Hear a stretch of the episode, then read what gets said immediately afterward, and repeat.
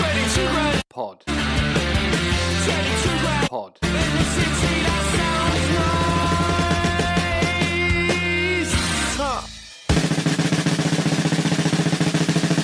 Right, how you doing? Not bad, mate. Yeah, you in you in London? Yeah, yeah. Have we met before? No, you because I was just wondering if you were some like super fan or something back in the day. Because you know what, we we did a show. uh, Maybe this should be we talk about later. But I was I I was working with a band quite a while ago, maybe 2007. There was a guy called Rory who started to drum, and he told me that Pete did a show for Rock Against Racism in Trafalgar Square one time. And we after it, we jumped in a taxi, and there was some young kid tracing chasing us up Trafalgar Square, like chasing the taxi. And then Rory told me that was him. right. So do you know what I mean? Like, you know, people get older, and you know, because I'm a very old guy now, and um, you know, and then everyone, you know, everybody's got their memories. So, uh, but yeah, No, yeah, yeah. I'm sure you have a lot of stories like that. To be fair.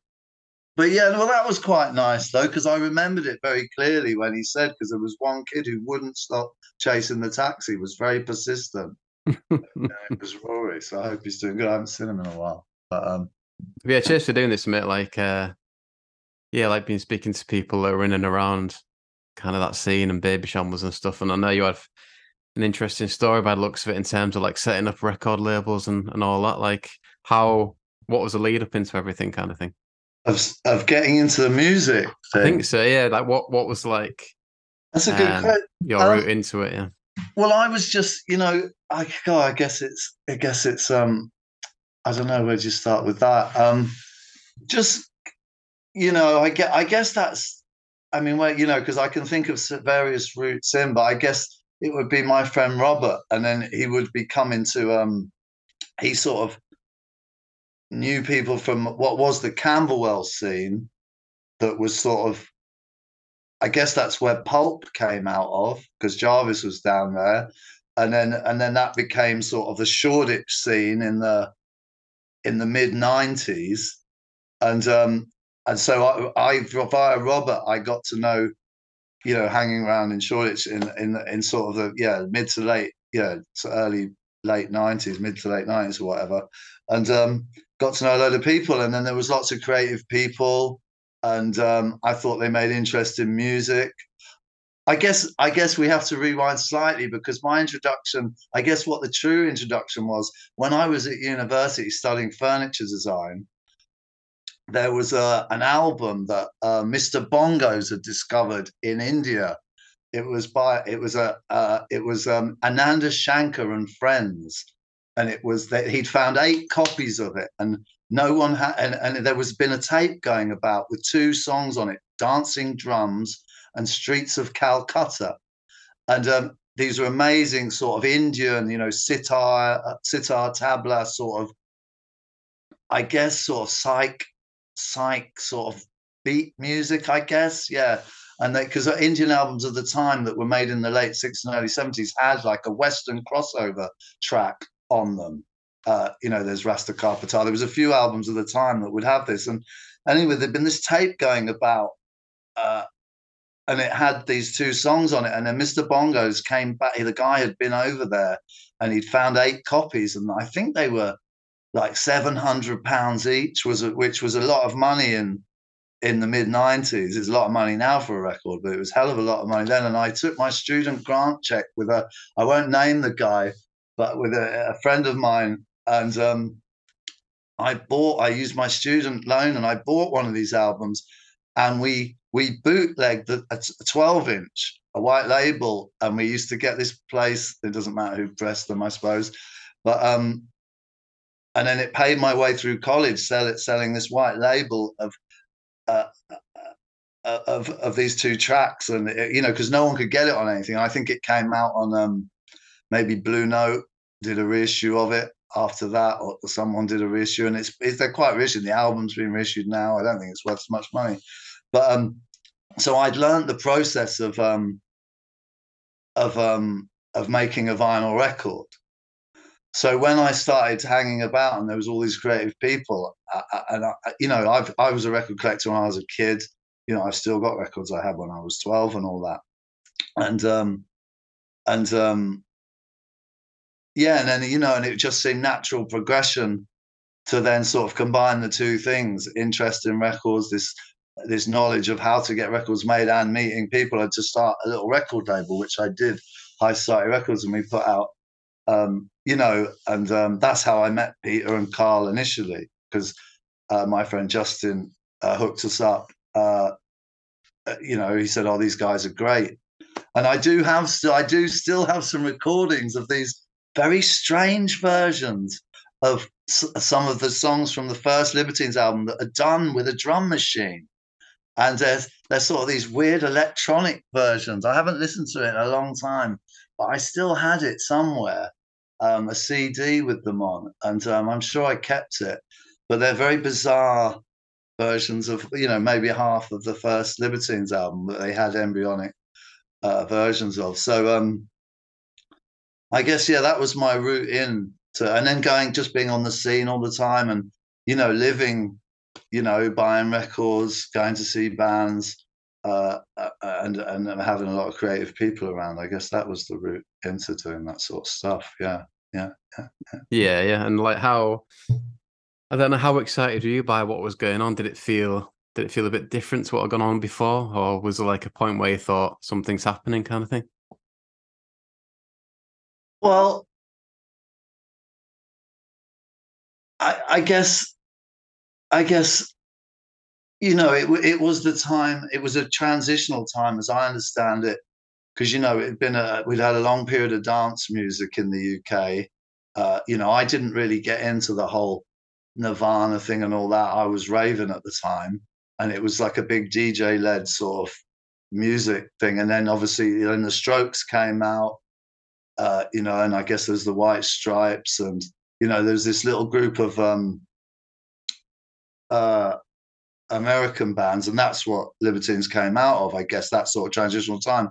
But I was doing sort of just weird sort of stuff. I mean, if if you know, uh, the stuff we we were doing on on High Society Records was kind of quite odd. I suppose it was it was traditional sort of indie music. You know, there was guitar, you know, four piece sort of band stuff as well, but a lot of synthesizer and sort of just odd cover versions and just like weird, yeah, weird stuff. I was really, I was, it was a great time for me. Do you know I mean? I, I don't know musically that it was very new, but it was all very new to me.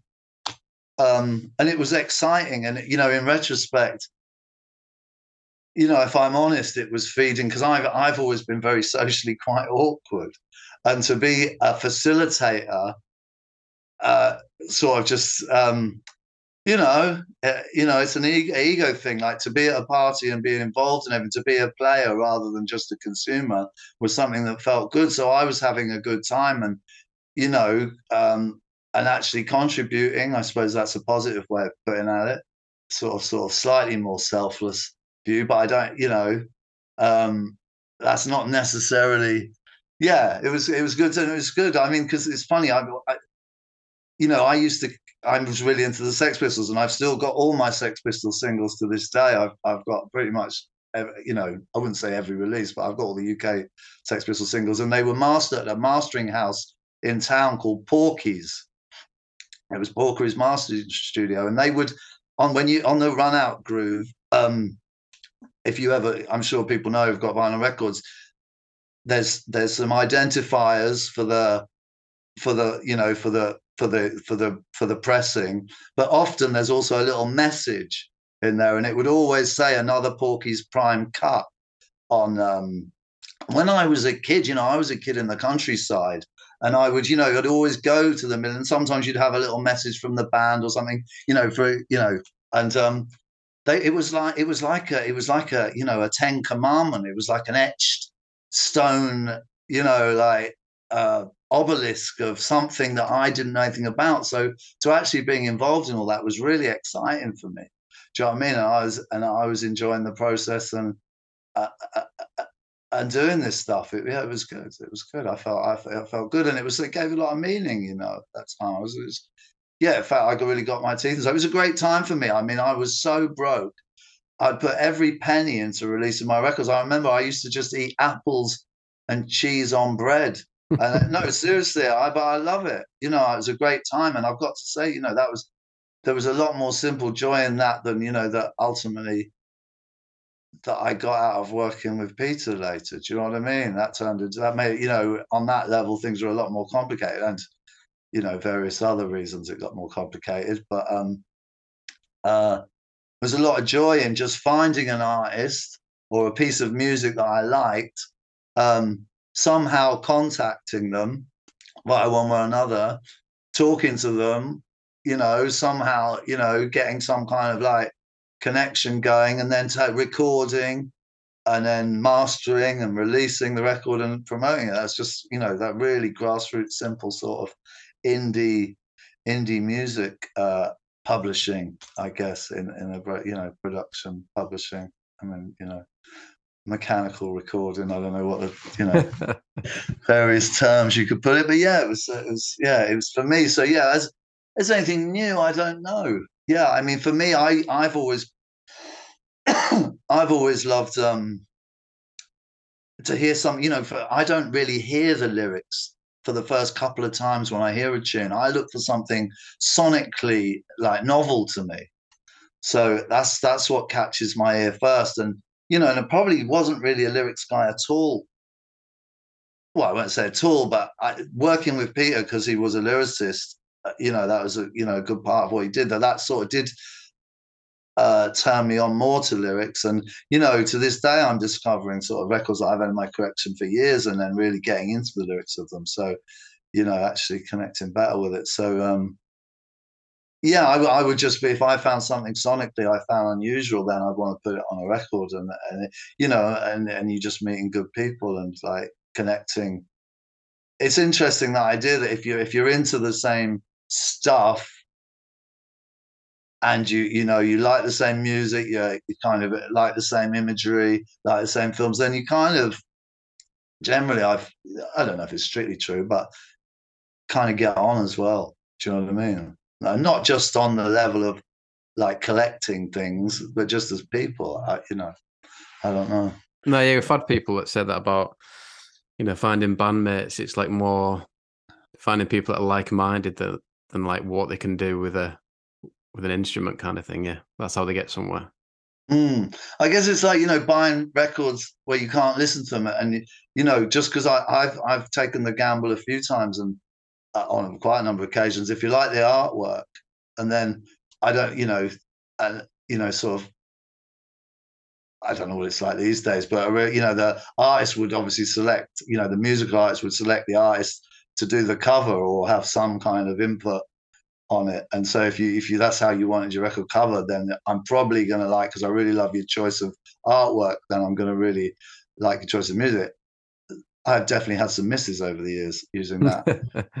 but I feel like it's slightly more reliable than they used my girlfriend used to work in Reckless Records and there was a guy in there, he was a long-term customer and he kept coming back and he would lick records. That would be seems to be his process of selecting them.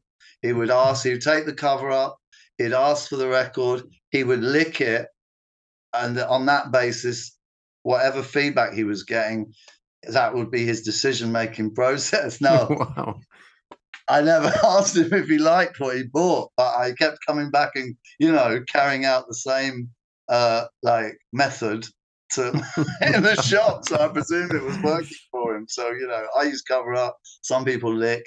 Some people just listen. How about that? That's an idea. Yeah, it's a new one on me. Um, well, I haven't seen him in a while. He probably shops online now, so I don't know how he. How he it's harder to yeah, it's harder. He's missing the record shops. um. Yes, how would what was the main way of finding new bands? And would just be a, a lot of gigs and stuff, or would you get sent a lot of tapes or anything? just word of mouth, really. Just like seeing it was. I, I, I, when I did my little label, it was all sort of scene stuff, you know. Um, and yeah, and just people I knew, really, yeah, and it was just a lot of fun, you know. And then, and then it just spreads spreads out from that. There was, yeah, I guess, and you know, no one made any money really, but you know, Whitey did okay. The Towers of London had their moment. I mean, you know, jo- Johnny Borrell, God love him, came out of that scene. Peter and Carl did great. Um, you know, you know, even what's the name? You know, there was a few people like, you know, Richard Fearless was out there, yeah, Andy Weatherall was about. There's lots of people, Death in Vegas.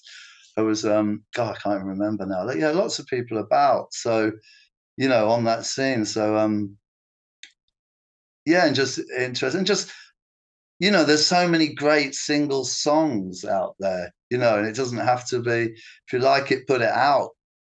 That was sort of my philosophy. And I, you know, I sort of collect stuff for my house and um if I want it on my, that's, that's you know if I that's how I work. If I want to hang it on my wall and I want to look at it every day, then it's good. Do you know what I mean? You can't if you enjoy it, you can't be wrong, right? on yeah. one level, I mean, if you spend a lot of money, maybe it's an error, but you know, uh, in promotion or whatever. But yeah, I mean, it's just yeah, um, yeah, yeah, yeah, yeah. It's interesting you mentioned that because in in Pete Doherty's recent book, he said that's one of the things kind of excited him about working with you was the idea. I think you had an idea that you're going to release a single, one single a month or something. Right, that's interesting because I haven't read Peter's book, but I okay. it was out. Um, yeah, we. Um, it's a long time ago now, you know. That kind of rings a bell. That kind of rings a bell. Uh, but um, yeah, I remember. I remember us recording the Babyshambles single, and I, you know, I remember getting the go ahead with Rough Trade to do that. Uh, and I remember putting out on the label. Yeah, I remember doing that. Yeah, we were. Yeah, we. I can't remember the plans. Do you know what I mean? It was. A, it was. A good, it was a good time, you know, because as I said, you know, I'd sort of demoed them, and obviously, and I and his manageress at the time, I think her name was Banny. Um, uh, she signed them to rough trade, which obviously was the right thing to do. And you know, whatever happened, you know, went down with Pete and Carl is what it is. And then, um, yeah, and then we start, you know, we started working together, and it was kind of designed as his sort of. I think the idea was it was sort of a a play away distraction to give him some kind of outlet that hopefully would release the pressure within the band. I, I you know, that was never actually like a said thing, but um, I definitely think that's what it was. It, would, it didn't make any sense otherwise. You know, I just guess there was so much uh, tension. Yeah, you know, you make me think of stuff I haven't thought about for a while. You know, do I get controversial or do I just keep it, keep it, keep it as it, you know? But um, um, yeah, and I guess that's what we, you know, we did, and we were doing a lot of touring. He'd break. There, there was a lot of stuff went down in that period. You know what I mean? And and uh, yeah, a lot, a lot of, a lot of strange, yeah, interesting stuff. I did because I've never read. I don't know. You know, I, I think Adam might have brought out of a book. Is that right? Adam Ficek might have done something. Yeah, I'm not sure about that. No, I don't know. I know at one point he was planning it, and I don't know how there's right things. So I don't know what people know about sort of libertines, Babyshambles, and Peter that or don't. So I don't. Okay, know, right. I don't know if everything I'm saying is old. I might say is old news, but you know, there's lots of interesting stories. Um, yeah, you know what I mean. but yeah, I don't know. I don't. I don't know what the you know the um what's the word? The etiquette is. Do you know what I mean? Like, do you just say like, do we really open and like drop? Because there's, yeah, I don't know. Yeah, interesting. Interesting. You yeah, Let's just suffice to say, you know, it was interesting working with Rough Trade at the time. That's, you know, that's a gentle way of. Oh well, yeah. I mean, in the book, he says that you had a bit of a, an ongoing battle with him, kind of thing. Yeah, I didn't get on great with Geoff. Must be said, Mr. Travis didn't get on great with him. Uh, yeah, I didn't. Yeah, I didn't find him particularly honest guy. I've got to say. Uh, yeah, I didn't get on great with Geoff, but you know, um, Jeannette was amazing. James Endicott's cool. I've forgotten the old Scottish guy's name, but yeah, on the whole, I got I, I, I you know I of respect for all of them, and you know you can't not respect Geoff Travis because he is. I mean, that's the that's the birth of UK indie, right?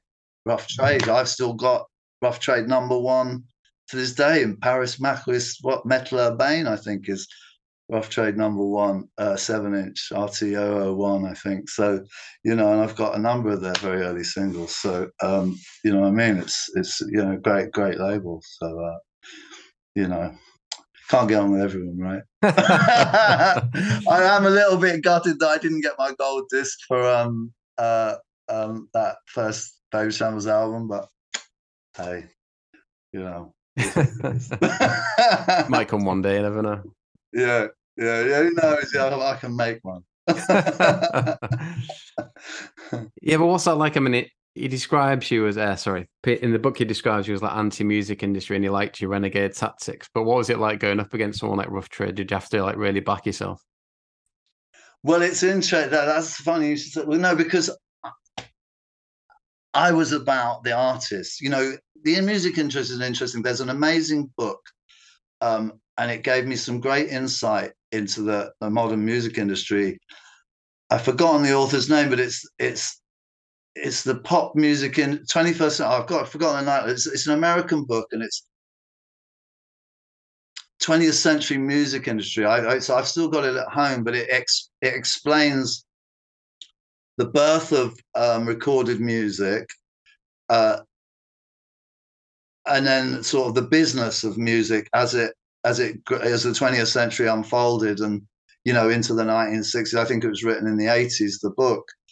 And um you know the truth is if you're a manager who signs an act to a major label you do not represent your artist. That's as simple as that. You're playing a game and you know most bands don't you know if you want a career as a music manager i don't know maybe you want to be in the game 20 years 25 years. Very few bands will last 20, 25 years. So you might have a hot property, but if it lasts five years and you're very loyal to your band and you piss off all the industry, then you they're gonna, you know, that's not working. So you it's it's you feed artists into the system. It all goes happens as it happens, and then uh, then you have to feed a next artist in. So the reality is, you know, I you know uh, and I put all my eggs in a basket, and um, and I, my actions led to me probably losing the loyalty of that basket, which kind of left me quite high and dry. But that that was my action. So you know, I didn't. You know, I was given a great opportunity, and it went well for a while, and then it went a bit peaked on. But I would definitely say, yeah, Renegade. I was very, very, you know, very loyal to, yeah, I fought for my artists against, and there was a lot of conflict around that. And I don't know, you know, I don't, because I've not read Peter's thing, I don't, I don't know if he realizes, you know, how I was, I definitely was not playing both sides in that, which is like, I don't know, would in retrospect, would I have played it differently? I don't know, who knows. But um, yeah, no, I was very loyal to Peter, and I was a, I was very loyal to Peter at the time, no doubt about that. And um, and uh, yeah, it's uh, you know, he was a very special personality. Uh, you know, I haven't hung out with him for a long time, so I don't know who the guy is now. So, uh, but yeah, he was very, a very charismatic young man, no doubt about that. Yeah, yeah. How old were you at that time in the early two thousands? I, am ten years older than Peter. I was born in 1969, so okay. um, yeah, I guess we were working 2004, 2003, 2004. So I was 35 then, so I wasn't young. Yeah, yeah. So kind of you knew, you knew what you liked at that point, kind of thing. If that makes sense. Um, you know, I, I suppose it's you know, what do we say on this? You know, it's more you know, I, I, I, I was adopted as a kid, right? And I've never really felt attached to anything. And then I joined the army, and then that's a very tight knit group. Uh, you know, you you have to bond together, and you're you're part of a team. And it's sort of I don't really know, you know, the mechanics of what engineered that, but I like the idea. You know, a little band of pirates. Do you know what I mean? And uh, as, and that's our clique, and you're in or you're out. And I'm, you know, and I, you know, I fought one way or another for friends all my life. So if I'm loyal to you, I'm in with you. You know what I mean? And then it's us against them, and that's not necessarily a great way to to to run in life. It's probably not. It's not. um I don't know. It's not diplomatic. so um, I was going to say mature or professional, but I chose to say diplomatic. I don't know might be neither, none of those three, or or the other two might be irrelevant. But um, yeah, it wasn't diplomatic way to operate, but um, it, it felt um, sincere. Yeah, no, there's you know, there's again, it's like you know, I could use there's situations to illustrate it, but it's you know, it's all in the past. Is it relevant? But yeah, I do, I would agree with that. You know, I you know, I was I had I did an interview for the New York Times once, and this was going to go on my gravestone for a period of time. But maybe, hopefully, by the time I die, it'll be a little bit in the future. I'll have a new epitaph. But the the, the late it was there was quoted that the James Mullord is the last true believer in popular music today, and I loved it. And um, I don't know if that was a blessing or a curse to get that because it reinforced my worldview. Uh, and my worldview. That might be part of my worldview, but it reinforced other parts of my worldview that weren't probably so beneficial. But um, but I did. I like the quote. I was very pleased to have received that quote. So yeah, if that if that illustrates that Peter wasn't the only person to see it like that. That's three of us, Peter, me, and whoever wrote that. Maybe there's others. I don't know. Maybe others. um, you mentioned Banny just because I'm going to keep referencing the book. Sorry, I know you've not read it, but that's cool. Yeah, because at least it's all new, and it will be like I can't have um, planned any answers. So yeah. uh, but you said you had a a battle with Banny for the soul of the Libertines. Does that make sense to you? Or... You know, there's, there's there's perspectives, isn't there? I mean, did I? It's interesting how they might have seen that. I don't. Yeah, I don't. No, I don't know. If I think, I think, I think she did the right thing. So if this is no, because I think she'd been, yeah, because no, by the time, yeah, when she signed them to Rough Trade, I think that was the right thing to do. And I think she created, you know, whatever that, you know, the mechanism was to, because they hadn't really found a sound. You know, they had Pete and Carl, acoustic guitars, and um, a number of the songs that would later go on to be the first album. But they didn't have a sound and I thought, you know, I thought they did a great job. Uh, that first album sounds great. You know what I mean? I don't actually have my copy anymore. I don't know what happened to it. Um, so that's a shame. I'll have to get it again. But um, but so I I don't know about that. And then by the time I by the time I got involved with Peter a couple of years later, two or three years later, um, Alan McGee was um, do, working with them. So but that's only perspectives. I wasn't. I don't know how Banny saw it, and um, and I don't really remember. You know, I don't. I don't. You know, it's a it's a long time ago now. yeah, fair enough. You know, I've, I've you know, um, yeah. No, let's just say I probably don't have the clearest memory of of of everyone. You know, I don't know. But yeah, no, if Pete says that interesting, I'd like to talk to him. See what you know. I'd ask him if I, you know, hopefully one day we'll we can have a a cup of tea together and uh and you know have a chat about it. Yeah yeah. And where then where does um white sport come into it? Is that pat's first band and adams? That's right. I mean i feel a little bit you know that's an interesting one. You know i've what to say about the white sport? White sport was uh, andrew a guy called andrew avely who's a very you know close friend a very dear friend of mine to this day and um, um, yeah, it was it was Andrew. I think it was just the three of them. I think it might have been Andrew, Pat, and Adam because Andrew sung, played guitar. Pat Pat did the bass, I think, for them, and then Adam did drums. Maybe maybe Pat did guitar and George might. It's a long time. George might because George definitely played bass a bit. Um, but yeah, so and so that's right, because what what happened originally was, yeah, Patrick. I can't remember exactly how it's split, but Patrick would come and play with Peter, and then the White Sport would support. And I think Pat used to do both shows. I think he used to play in both bands, and I, you know, because Pete was originally he had um I think it was Scarborough Steve was in Babyshambles, and then there was a Welsh guy. There was, and I mean, you know, I don't want to diss anybody, but it, let's just say it wasn't the most. Um, uh, they didn't have. What would? How would you put it? He's living up to the name at that point, is it? Yeah, it wasn't the greatest like engine uh, of a band, and you know, Pat's.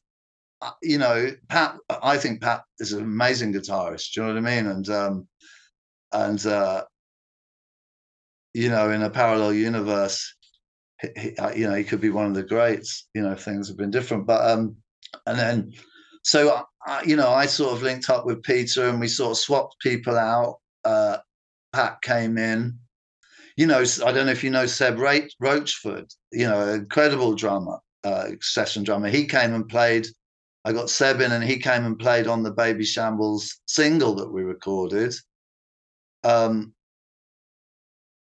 I think it might have just been. I think that would have been Pat, Pete, and Seb would have been the players on that. I don't. I'll have to look at it and see who gets credited. But um, and so he had a he, you know, they're great musicians. Seb is, you know, Pat plays with Seb today, and Seb's a hugely respected sort of session jazz guy. Do you know what I mean? And, and a beautiful energy as well. I mean, Scott, he'd come in the room full of us lunatics, and he'd just bring it to a beautiful calmness. I mean, the guy just exudes just a nice level. you know, I don't know if you know Pat and obviously Peter and I'm quite, we're quite hectic and and Seb could really I'd just come down to Seb's level or up to Seb's level, depending on how you want to look at it.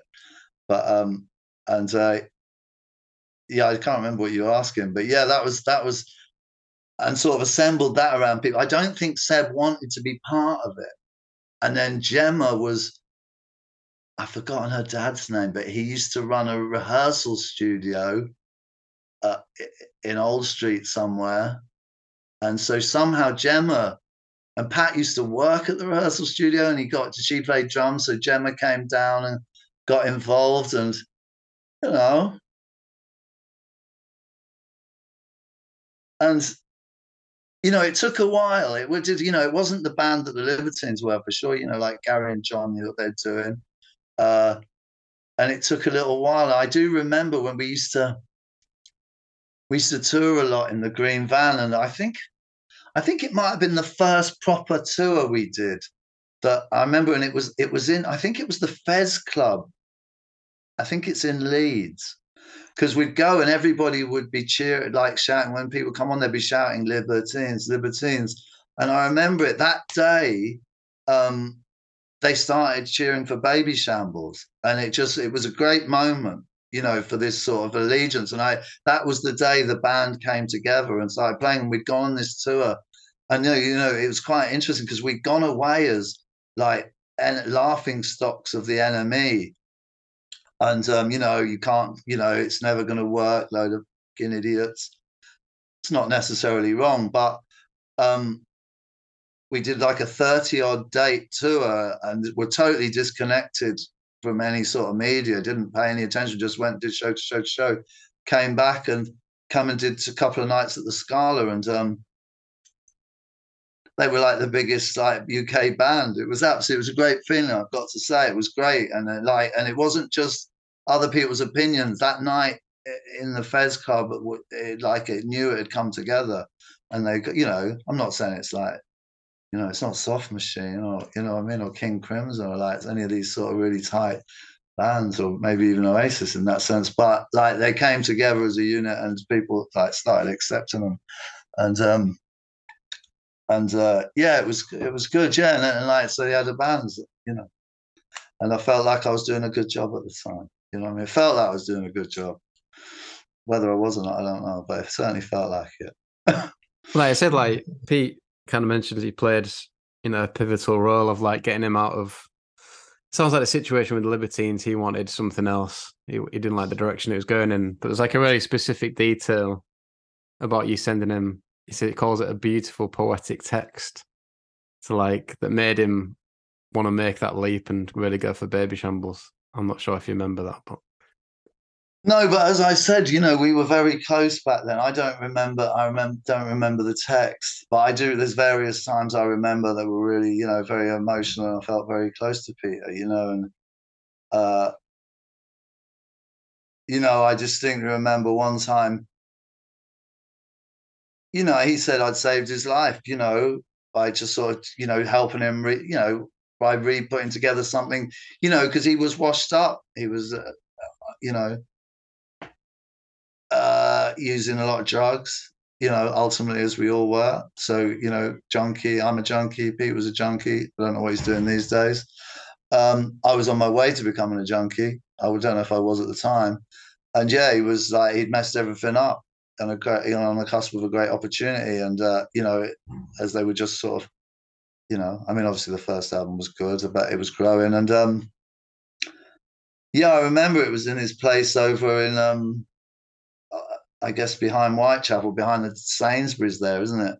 Had some silly little like little flat in an estate there that Alan had paid for, and um, yeah, in there, and you know, he said, "Thanks for saving my life." Yeah, we were close, man. It was some, it was good. So yeah, I can't remember the text, but it was very, very, very special times. Do you know what I mean? Very, very special times, you know, and. uh but yeah, I don't know. Do you know what the text says? Does he say that in his book?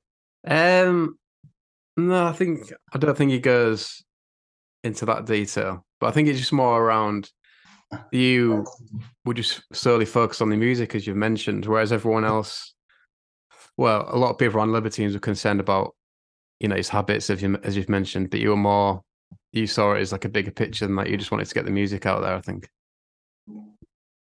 Yeah, because you know, I was I I suppose you know, I guess my naivety was an asset at that point because I didn't really understand, you know, the pressures, uh, uh, the, the, you know, the, the the financial, I suppose, suppose pressures of it. And for me, it was just I believed in Peter a lot. You know, he could write for me at the time, and he could write a top ten song in ten minutes, any time of the day or night. If he said, you know, very, he was on fire back then. And I, I remember thinking at one time that if he just sat me down and said, James, I want to be prime minister, I would have started working on it. I'm not exaggerating. I'm not exaggerating. This is a thought from back then. I thought to myself, if you do, I believed in the guy that much, and we felt so powerful, and uh, you know, and uh, it felt, you know, it probably sounds like quite lunacy, but um, yeah. So I was a great believer in the guy, do you know what I mean? So yeah, and I was just I was I was backing my like all the eggs in the basket. Yeah, no, I was backing Peter Doherty, and yeah, I guess maybe I, yeah, I guess I was packing backing Peter Doherty. So um, uh, yeah, it was about what he did. Yeah, yeah, yeah, it was. It was yeah. And you mentioned the touring, and uh, you know, you said the story earlier about the uh, the fan chasing the taxi. just mm. like kind of what was happening at the time. You kind of just got on with it, or was it a bit like, wow, this is a bit mental. What the touring? Yeah, and just all like the uh, tension that was that was on Pete at that time. Well, because he got a lot bigger than then. You know, I guess Pete got to his, you know, got bigger when he was dating Kate. I, I wasn't necessarily following it, but I presume that was as big as he got in a tabloid sense. But um, or, or you know, mass appeal. But um, back in the early touring, we would. I worked for a company called. By then, I was doing PPQ Records, but they were a clothing company, PPQ, and they had a green Mercedes van, and then I think every weekend we would borrow it. Uh, I presume it was the weekend because they would use it during the week to pick up fabric, deliver, or whatever they do. And because uh, yeah, we were in their basement, and um, and then we borrow this van at the weekend and we'd fill it up with people, you know, the band, and then a couple of people want to come, and then we would drive to some place up north. I can't remember you do gigs, and it was it was very exciting. Do you know what I mean? And you know, I, I when we met Matt Bates, somehow he got in touch and wanted us to come up and do a gig. He he was a I don't know if you know who Matt Bates is. That he was a he was their tour manager, and he went on to be you know, very successful. I haven't spoken to him ages, but he was very successful uh, uh, in the 2010s. Uh, I'm sure he's done very well for himself. He's a great businessman. Um, um, and then he wanted us to do a show up in Stoke. He had a little club called the Underground, I think it was, up in Stoke. This is early on because Pete had the bouncers then that Rough Trade had provided because they'd been recording him and the Libertines had been recording, and I think Pete and Carl kept on getting physical altercations, and we had this big sort of like guy, like a proper bouncer who would travel everywhere. I think, yeah, this was prior to that. So yeah, and this guy, and he was in Stoke for this, so he it was early on, and um, and a Carl turned up. It was quite funny. So there are copies of. I remember. I wish I had one. There was. We were giving out CDs of of the Babyshambles single, and there's copies of that that both Pete and Carl have signed going about that people have got, which is quite cool thing to have. But yeah, the Stoke Club got wrecked that night. I can't remember why it kicked. It just used to be right because I remember in you know in the early Libertines days, like you'd go, they'd go and play that place down in um sort of Whitechapel. I've forgotten what that place was called, but the energy in there was absolutely amazing. You know, considering this at the time was quite an under because it was the early days of chat rooms, I think. And they had, so I, as far in my experience, they were like the first people to have this sort of dynamic sort of chat following and have very passionate fans. And you'd go to their gigs and there'd be a, a really great energy in there. Do you know what I mean? And they'd come on, it was highly charged stuff. It was great. And um, I've, there's not many gigs I've been to that with that energy to this day. Do you know what I mean? Um, you know, I've been to some great gigs by big bands, uh, but you know, I don't know really. I don't think like the like the anticipation of the of a band work walking on stage, other than Michael Jackson in 1985, which was the greatest moment in my no, 1988 was the greatest moment in my life at the time. But I don't think, yeah, the anticipation of someone coming to perform on stage, I don't think I've seen it. And obviously, Michael Jackson's, you know, is that's different, different cat of fish. But um, yeah, so you know, you know, right? We had we had we got banned from Shrewsbury because I think it might have been because of the Stoke riot. The Astoria got smashed up that time when they didn't turn up. I mean, yeah, like the fans, it was great. We went to some great gigs, man. It's, it's, a lot of fun. Yeah, the Lemon Tree and in Aberdeen got smashed up, and a load of people got arrested. Yeah, there was it was um it was um it was mad. It was it was mad. It was great. And the, you know the the further you went up north the more excitable because we're all spoilt down here. And if you can you know not yeah mostly north. I mean we did go out to Frome but as you go up because bands don't go up to dundee and they don't go up to aberdeen i don't think. They kind of stop at maybe glasgow and possibly edinburgh. So when you got there those scots are excited and you know, as you go to the country, like further away from sort of London and Birmingham, and you know, and obviously fans play Manchester and all that. But um, yeah, some great, great. It could you couldn't have more. You know, it was, it was a big come down. Like, it took me years to come down off that. So exciting uh, to you know just wake up in a new city, do it, and then put on another amazing show. You know, I don't know if you've seen the Max Carlish thing, and there's like it's kicking off there. You know, it was right. It was a lot of fun it's exciting. I love all that aggro. It's great. you know, Telford kicked off there, kicked off all over the place. In a good way, all good natured. Do you know what I mean? But it was it was crazy. It was good. It was mad times. And then driving back, you know, and then and then we did the four gigs on New Year's Eve. That I don't know if you know that one. We did. We booked four shows in, in on New Year's Eve, maybe 2005, and uh, the NME said it's impossible we got it done. we got it done. I rented some Mercedes. I've never rented a car. It's the fastest car I've ever driven. I was doing 150 on the M1 in that car. Um, wow. Uh, and um, yeah, and we, we, we just Pete doing acoustic shows, and we did I don't know what it was Birmingham, Stoke, I don't know Manchester. So we got the four shows done, and starting at maybe eight thirty nine in the evening, and the last show was at one o'clock in the morning, but we got round. We had to pay. We turned up late somewhere, and he only had 15 minutes to go. So I paid the guy a grand to give us 10 more minutes or something. and uh, you know what I mean? To get get make sure everybody got a little bit of a show. Um, uh, but yeah, pulled it off. It was exciting. That's exciting. Hammering rounds. Let's be real. Hi. Uh, uh, you know, um, pulling stuff like that off. It's a lot of fun with someone I have a huge amount of respect for, and you know, it was it was it was a good, very very very interesting character. Yeah. Do you have like what were your, your ambitions at the time? Was it just kind of I don't know, just seeing where it took you, kind of thing. Yeah, I mean, I guess I've never been a five year plan kind of guy. So, um, um, I've never had a role model, you know, and then and then I really got into Andrew Loog Oldham. You know who that is? I heard the name, yeah. Yeah, he's the Stones uh original Ah, Stones okay, guy. right. And um he's an interesting cat. And I went I've been to a I saw Geoff Travis there, funny enough, and we kind of knew each other.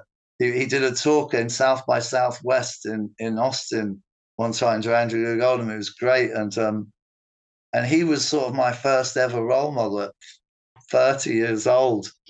And um so I didn't really have ambitions. I'm more of a sort of sort of just wing it kind of guy. But it's funny because Andrew Loog Oldham said two things that really stuck with me. He said, um, and this is a beautiful quote,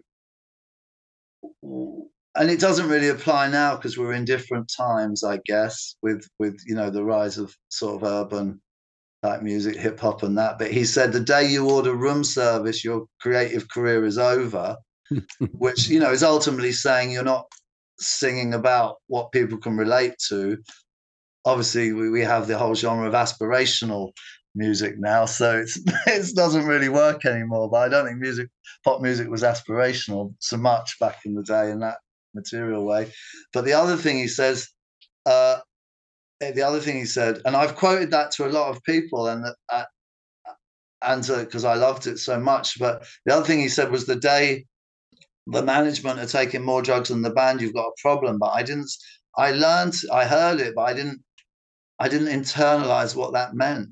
It's like I could quote that whilst getting high, and really not engaged with what he's saying there. And you know, it was. It was. Um. It was. It was. It was. It was. Yeah. It was. It wasn't the most insightful sort of. uh rendition of a quote. I guess that's where I'm putting it. But yeah, I don't get Sorry, I don't know what you asked. But yeah, that's, that's what I said. But yeah, no, you what were you saying? You were saying my plan.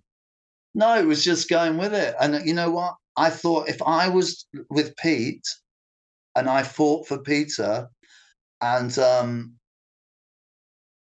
and I promoted him to my to the best of my ability and had his interest in heart, like I said, we could go anywhere. That's where I was. That was my plan.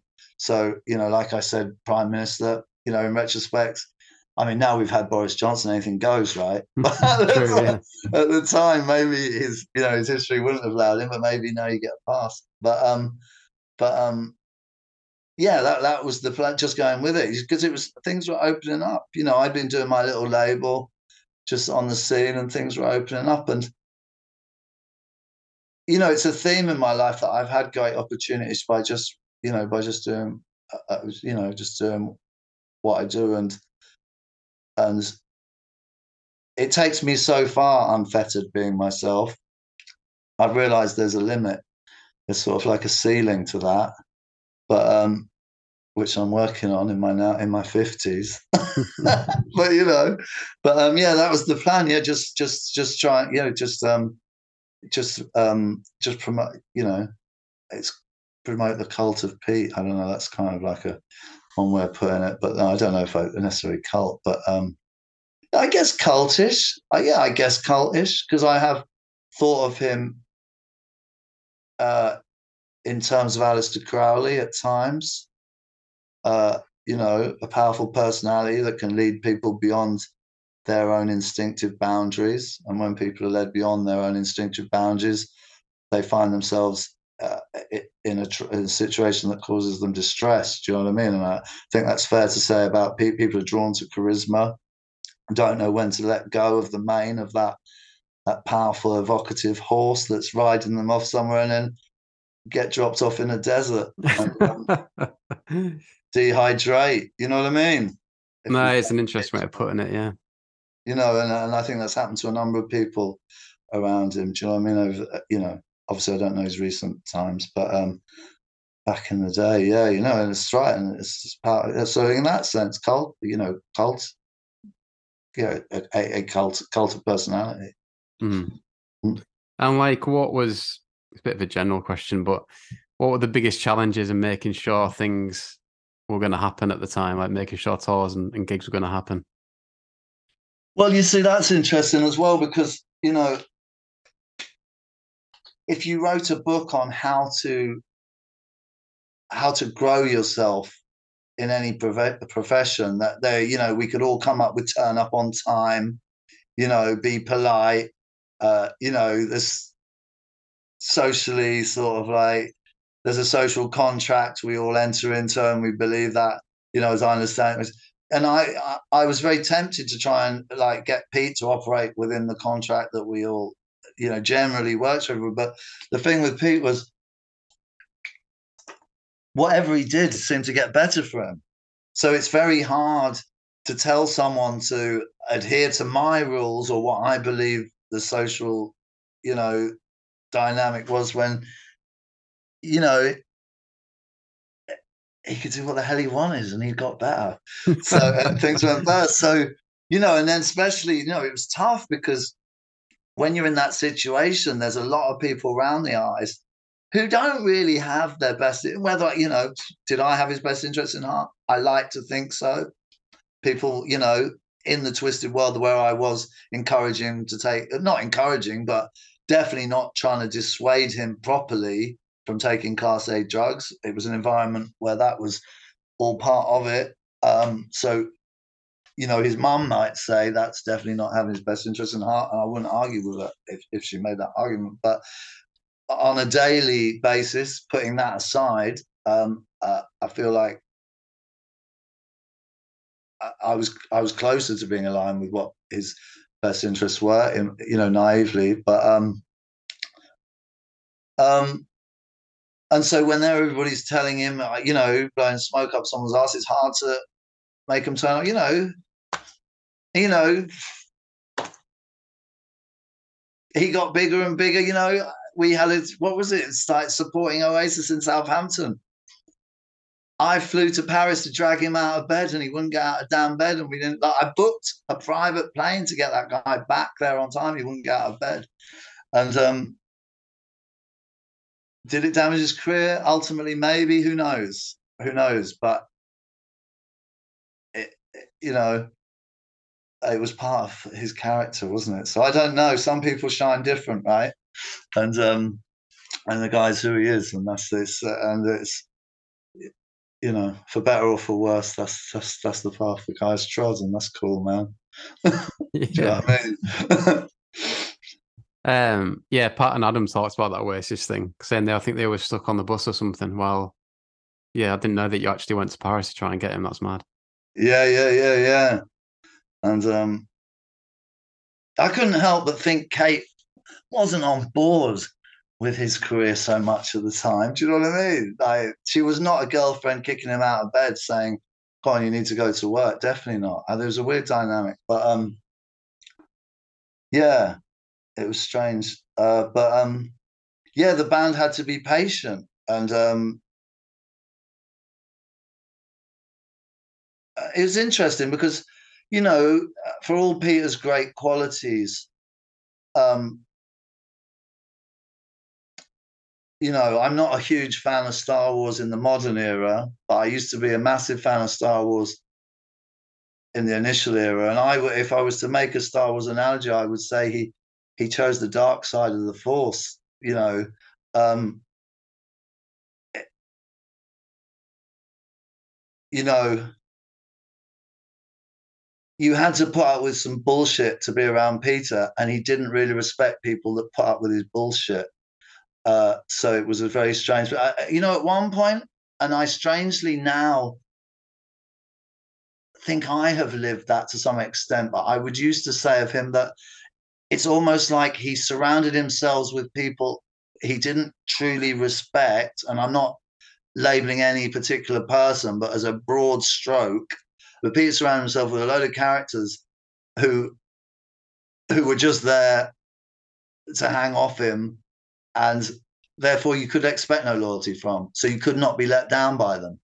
And whether that's purely what it was, but I've definitely, you know, since then, I've I've definitely done similar things, and I could, you know, it's it's yeah, I, and I do think that, you know what I mean. You get you get you get, you can't expect, you know, that I'm surrounded by people who don't will not give me loyalty, therefore I cannot be hurt, and you know what I mean. I, I definitely think that's something you know Peter Peter did. So, um, but you know whether he would acknowledge that, I don't know. So, um, but yeah, you know, one illustration was he'd had um he'd had an implant, um, naloxone implant, I think, it, or naltrexone implant. Um, you know, and they put this thing and it slowly dissolves, and you can't take opiates. And um, he had all these cronies around him, and I, you know, some people might say I'm a crony. That's fair enough. And I turned. He was at Jill's, and I turned up there, and I'd heard that it had got infected. And so I went round there one night, and these lot are all sitting around laughing as he's squeezing like these huge amounts of pus and stuff out of this thing. You know, it's it's a it's an incision, a surgical incision in your sort of abdomen, I guess, roughly where you know, like appendix might be. I mean, it looked disgusting, and they were just sitting around laughing. I was like, well, "Why haven't any of you called me?" And they were fucking bunch of idiots. Anyway, so I, you know, I got a doctor around and, and sorted it out. So you know what I mean. So I don't know, man. You know what I mean you're rotting in front of their very eyes and they don't give a shit as long as you're buying stuff. Do you know what I mean? So, but as I say, strangely, I at a later time I followed that same path. Not quite as, um, not quite as you know as clearly illustrated as that moment, but um, broadly speaking, yeah. But yeah, so I don't know. Yeah, no, it's, um, again, I, I, I have no idea what I was answering. Did it answer anything, or was it just like shut up? It's definitely interesting. Um, but yeah, uh, another point was like, I think he said that there wasn't loads of money kicking about at one point, and that you would come up with like different ideas. Like you mentioned, Max Carlish documentary, and I think Celebrity Big Brother was on the cards at one point. Yes, that, it was. Yeah, that true, was. yeah. Yeah, Celebrity Big Brother. No, that was that was quite interesting because yeah, I think they offered 150 grand. Because yeah, I, I, can't remember the order of things. It might have was it. I don't know if you know. It was either before or after.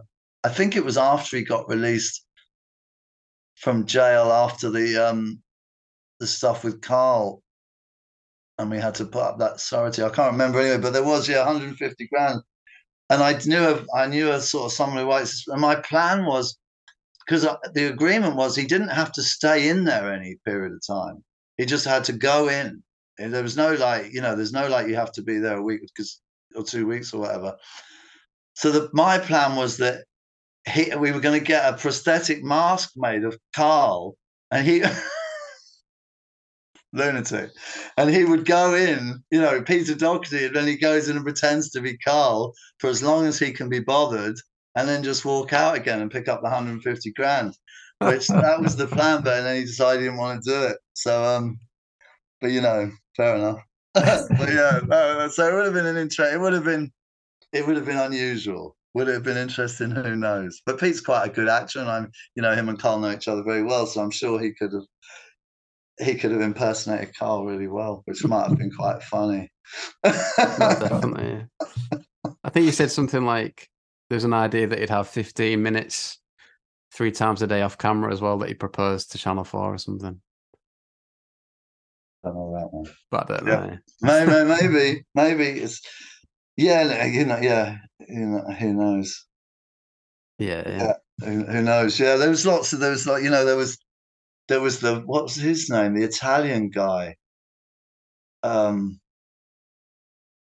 Jeff Roselli, and he he Pete had sold him some rights to something. I don't know what it was. Maybe it was something to do with the film that Roger, because I've never seen it. Was there a film by Roger Pomphrey ever completed? Yeah, the who the who the fuck is Doc, Pete Doherty? Oh, I, have never seen it. You see, I think it might have been linked to that.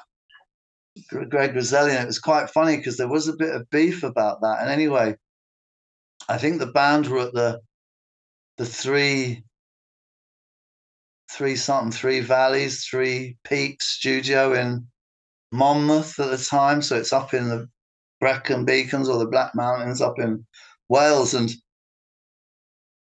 I went up there with this guy Greg, and we'd I had a bit of beef, and we sorted it out, and then he had to go and get Peter to sign this thing, and um, anyway, we park up on a mountain. I just remember it being really dark, and it was I don't know if you've been in Wales. It rains a lot in Wales, right? And it's like at night it's raining, and we he some reason he pulls up, and we just start talking. This guy, and he's he's explaining to me that that he's you know i kind of knew he was like italian american guy you can see where this is going to go comes from chicago and now his grandmother was the or his great grandmother was the only female in capone's inner circle and his brother who is a dentist i don't know if you've ever seen casino and i don't know if this is bullshit i never checked out but he did have a Roselli. He showed me that he did end up showing me the book about Capone, and there was a female called Roselli who was his only in, in his inner circle. So, um, in his inner circle. So, and he was, and we were sitting on this mountain. I just had it like we'd had like a quite a powerful disagreement about this money that he was giving Pete because I thought he'd been really sneaky about it, and um, and um, and he's telling me that there's a scene in the Casino where two guys get clubbed to death in a cornfield. It's a long time since I've seen it, and they're like they're supposed to be two gangsters, but apparently the two gangsters ran off and like was smart. And these were two like you know people. I won't use the word irrelevant because that's really cruel because they're human beings, but other people.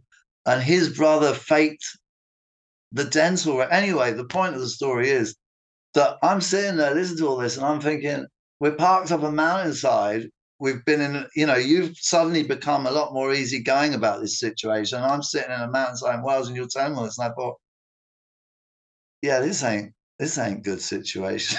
but it turned out Greg turned out to be a good guy. Well, good guy, yeah, I don't have any problem. He did get the UK rights to bum fights, so don't know if that makes him a good guy or not. Uh, don't know if you remember bum fights. You might I think so. Yeah, yeah. He's, anybody who's promoting bum fights, don't know if they can necessarily be called a good guy. But, um, but yeah, Greg, Greg, yeah, that was cool. And um, but yeah, I think it might. But there was lots of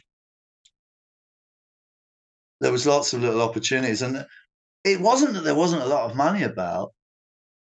It's just how quickly it can get spent. Do you right, know what I mean? Because yeah. because once I started working with Peter, I was earning more money than I ever earned in my life. Let's make that very clear. Even in the early days, you know, when we were green vanning it, we would do a show, and you know, because there was four in the band and me, and we and twenty percent of the managers, so we'd split it five ways, and I'd get eight hundred quid for a night's work. That was a lot of money, even in the very earliest of days. So, you know, do a show at Brixton Academy, everyone put twenty grand in their pocket. You know, so let's not say there wasn't a lot of money about it was just getting spent very quickly. So Pete was picking up, you know, it's relative, isn't it? So yeah, it was I think hell a lot of money and spending every penny of it very quickly. And um, so Pete was picking up money in little little things, or you know, did something with Gio-Goi up in Manchester, which were a bunch of colorful characters, uh, you know, um, all sorts of things. So yeah, I, yeah, I don't there wasn't a lot of money left. it's a better way of putting it. No, there wasn't a good chunk of money being earned. um, and you mentioned Max Carlish. Like, how would you reflect on all that kind of thing? That's quite funny because I seem to be the slight fall guy for that. that's fair enough. But he was introduced to me by a guy called Nathan. I've forgotten Nathan's surname, but he was the Happy Mondays manager at one point. Nathan, I've forgotten his name now.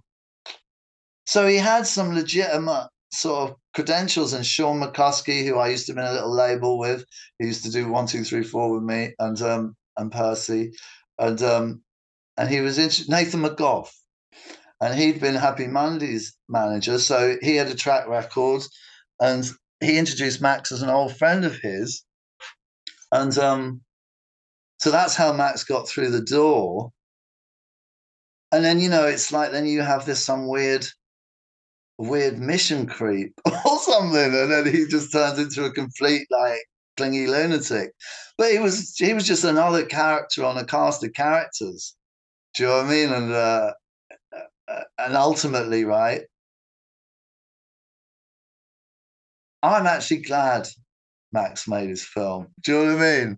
And he was, yeah, it, yeah, it wasn't the most managed experience, but you know, there's some there's some there's some gem moments that he's got, and I bet he, I bet if you got all Max's rushes, um, there would be some more gems on there. Do you know what I mean? I don't know. I don't know what's happened to the guy, but um, I've still I've still got an African birthing stool. He gave me. All right. So I do think of Max from time to time. It's in my kitchen, sort of where you stick stuff like the mop bucket and all that, and the Hoover. But um, there's a there's a birthing. He told me it was a birthing stool. It might just be a three-legged little stool with beads. in it. But uh, yeah, so I, I do think of Max, bless him. And you know, and there was all that exciting stuff with the sword and the assault and the rookery and all that. So you know, he's he's another. You know, he was a definite character, and ultimately, you know, let's be fair. You know, Max wasn't. Max was a loving guy, right? And he was treated more cruelly than he ever treated anybody else. You know, he was treated quite nastily a lot of times, and it was his resilience to being treated like a complete mug that allowed him to get that footage because he would be you know he'd turn up in he'd be invited to wolverhampton he'd turn up there and then he'd just get abused and told to fuck off by whoever and um and he would take it and he'd turn up the next day. And in a lot of ways that's dedication so madness meets madness you know? Yeah. no but you know respect to him and there's some good moments you know what i mean? I mean I mean, stalking Pete Doherty. I mean, it's was stalking Pete Doherty? Yeah, we did um do like a series on Patreon. Like did we did like a deep dive into the documentary. It's quite it's quite good going through it. Oh right, yeah, yeah. I'll have to see it again. I yeah, I have to see it again. I did, I did I did actually put it on YouTube, but I got uh I think Max got it taken down, so I don't know if he's Oh, wait, copyright struck it. yeah. And then I got an email saying this Max Carlish is, is he has claimed this. You need to take it down. I was like, fair enough. That's a little bit grabby, Max. Do you know what I mean? Let's face it. That's a little bit grabby. Right. If I ever see him, I'll, I'll give him his damn birthing stool back. I don't want to have a grabby man. um, but was he someone that was promising money at the end of it? Was that the idea? Or not really? I don't think it was a money thing. No, it was the idea of I'd been into a guy called I think it was Bob Gruen. And he was a guy who would hang around the early punk scene in New York. And there'd just been a film come out of his that I saw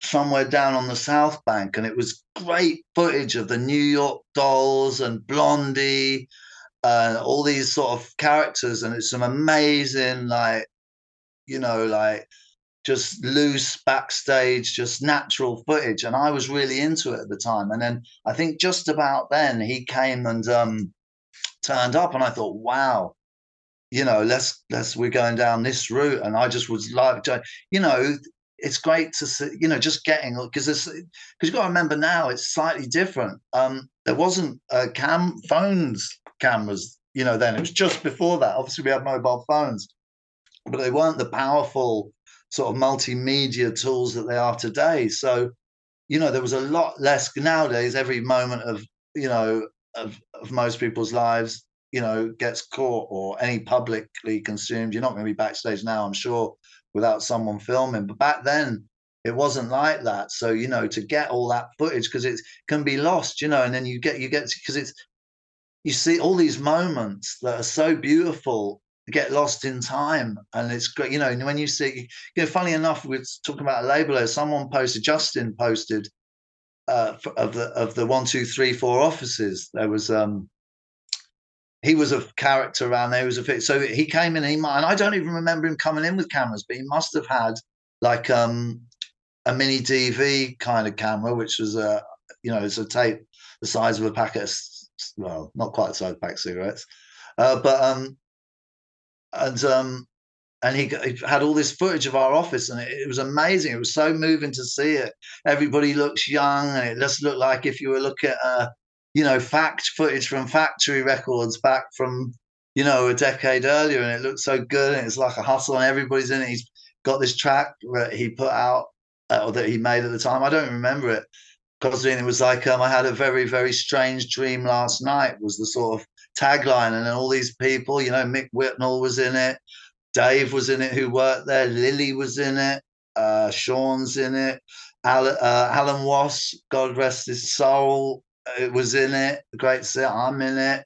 Um, yeah, Percy's, you know, all the characters back then. It's just the office, and it was amazing seeing that I didn't know it existed, and it was so amazing to see. And you know, it's it was you know, it was they were good times, and you know, and uh, long answer, but Max was just part of that. And you know, now we take it all for granted, but back then it wasn't. And um, you know, Anne McCloy, who used to do the merch, she used to be a camera. I bet she's got some amazing footage. And the footage I really want to see is there was a character who used to hang about. Oh, what's his damn name? Ronnie. I don't remember what his surname is, but he used to film us live. And I remember seeing something, and he's really, I thought his rushes were amazing. And I don't think anybody's ever seen them. And I went to see him once about it, and I don't, I was still kind of not thinking straight. And I don't know what's happened to Ronnie, but he's got a ton of footage of, of Babyshambles live. And it's like, he was a good cameraman. He used to get great footage. So the, all Ronnie's stuff is out there. Uh, and Anne McCloy got he got yeah. I don't know. I've never looked through all his footage, so I don't know what he's got. But Anne used to do the tour bus. There'll be some great stuff there. And you know, and I guess, and I guess it was you know in a lot of ways you see that's the thing. If someone ter- want prepared to turn up with a camera and film everything was was they were doing a service back then. Do you know what I mean? So it's you know, yeah. So oh, great, someone and, and in the context of me seeing this Bob Gruen and wanting that, then oh, this guy's up for filming. So it seemed like a good idea. Yeah, I mean, yeah, it was what it was. yeah. yeah, you know what I mean. Long answer. Sorry. That's all right.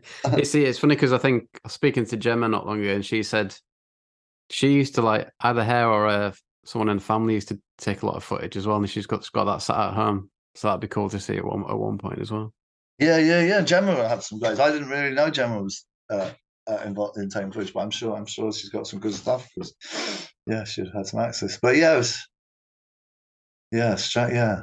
You know, just thinking about you know, we'd used to get people like we'd be driving down the road after a gig and then like someone would emerge from somewhere, like they'd been hiding a bunk, some young girl or something who, you know, then wouldn't get off the tour bus, and uh, you know, and they'd be halfway down the motorway, or you know what I mean? It's fair enough. Why would you even want to be there? You know, like if you're getting on with someone, right? Fair enough, come for a ride, you know, and we'll work it out. We used to have to like pull in as services, like give them a hundred quid, call a taxi, and say, "Could you take them home?" It's like, why do you want to be here? You're not talking to anybody. Like, no, and I, I believe me, I'm socially awkward. So I'm not hating on anybody who doesn't talk to anybody, but you're putting yourself through hell, darling, for no reason.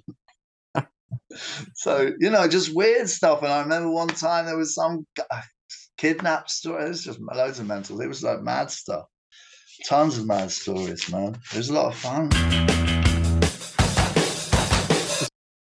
Thanks for listening to this episode of 22 Grand Pod.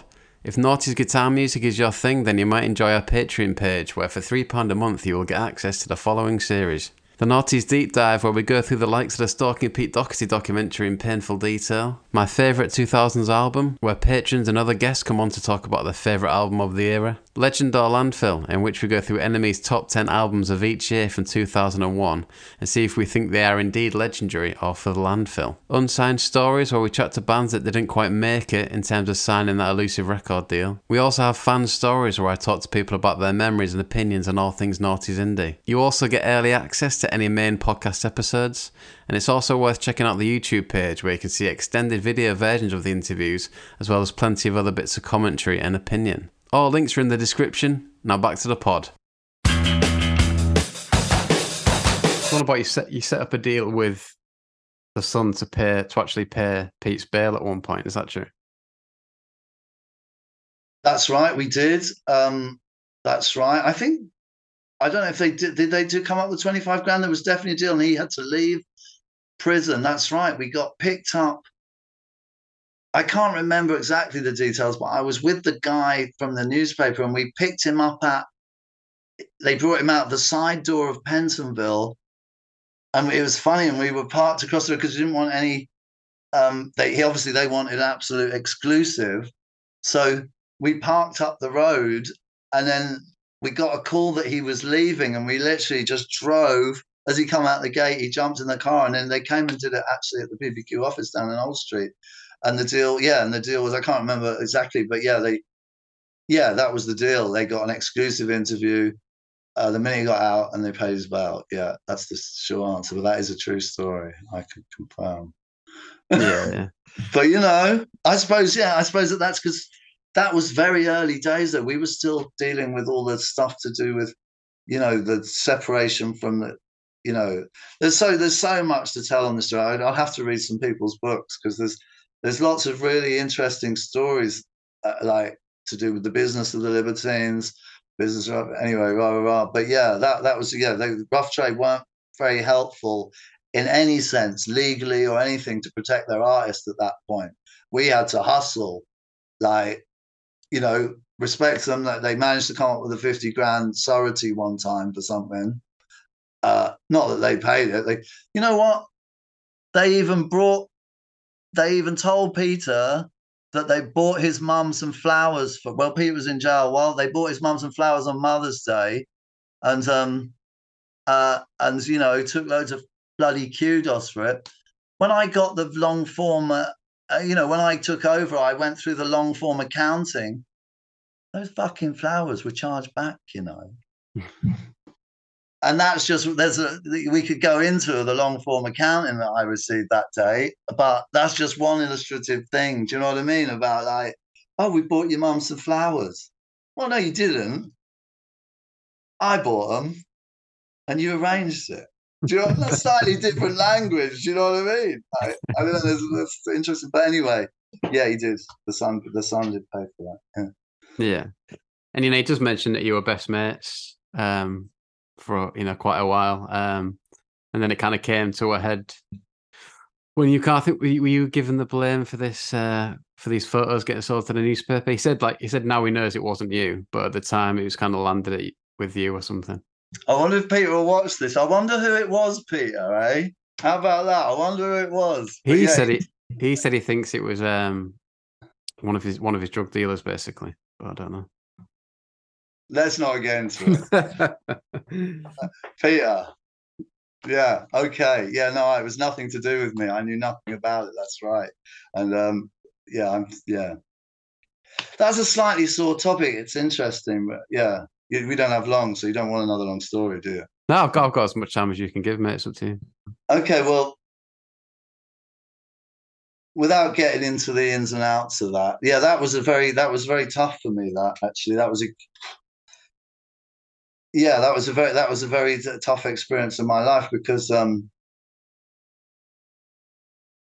as I said, I felt very loyal to Pete, and I was very loyal to Pete, and um, it was confusing times because, as I said, I was trying. You know, I felt like I was trying. You know, I was trying to part what I thought was good moral or behavior, and surrounded by people who were telling that's nonsense. It just whatever. You know, it's um you know, so we were growing apart. I was trying to lead him one way. His behavior was getting more kind of extreme, and his, you know, uh, you know, less social, you know, less group. He wasn't so interested in the group. It was more about Pete, and you know, and that's cool. And um,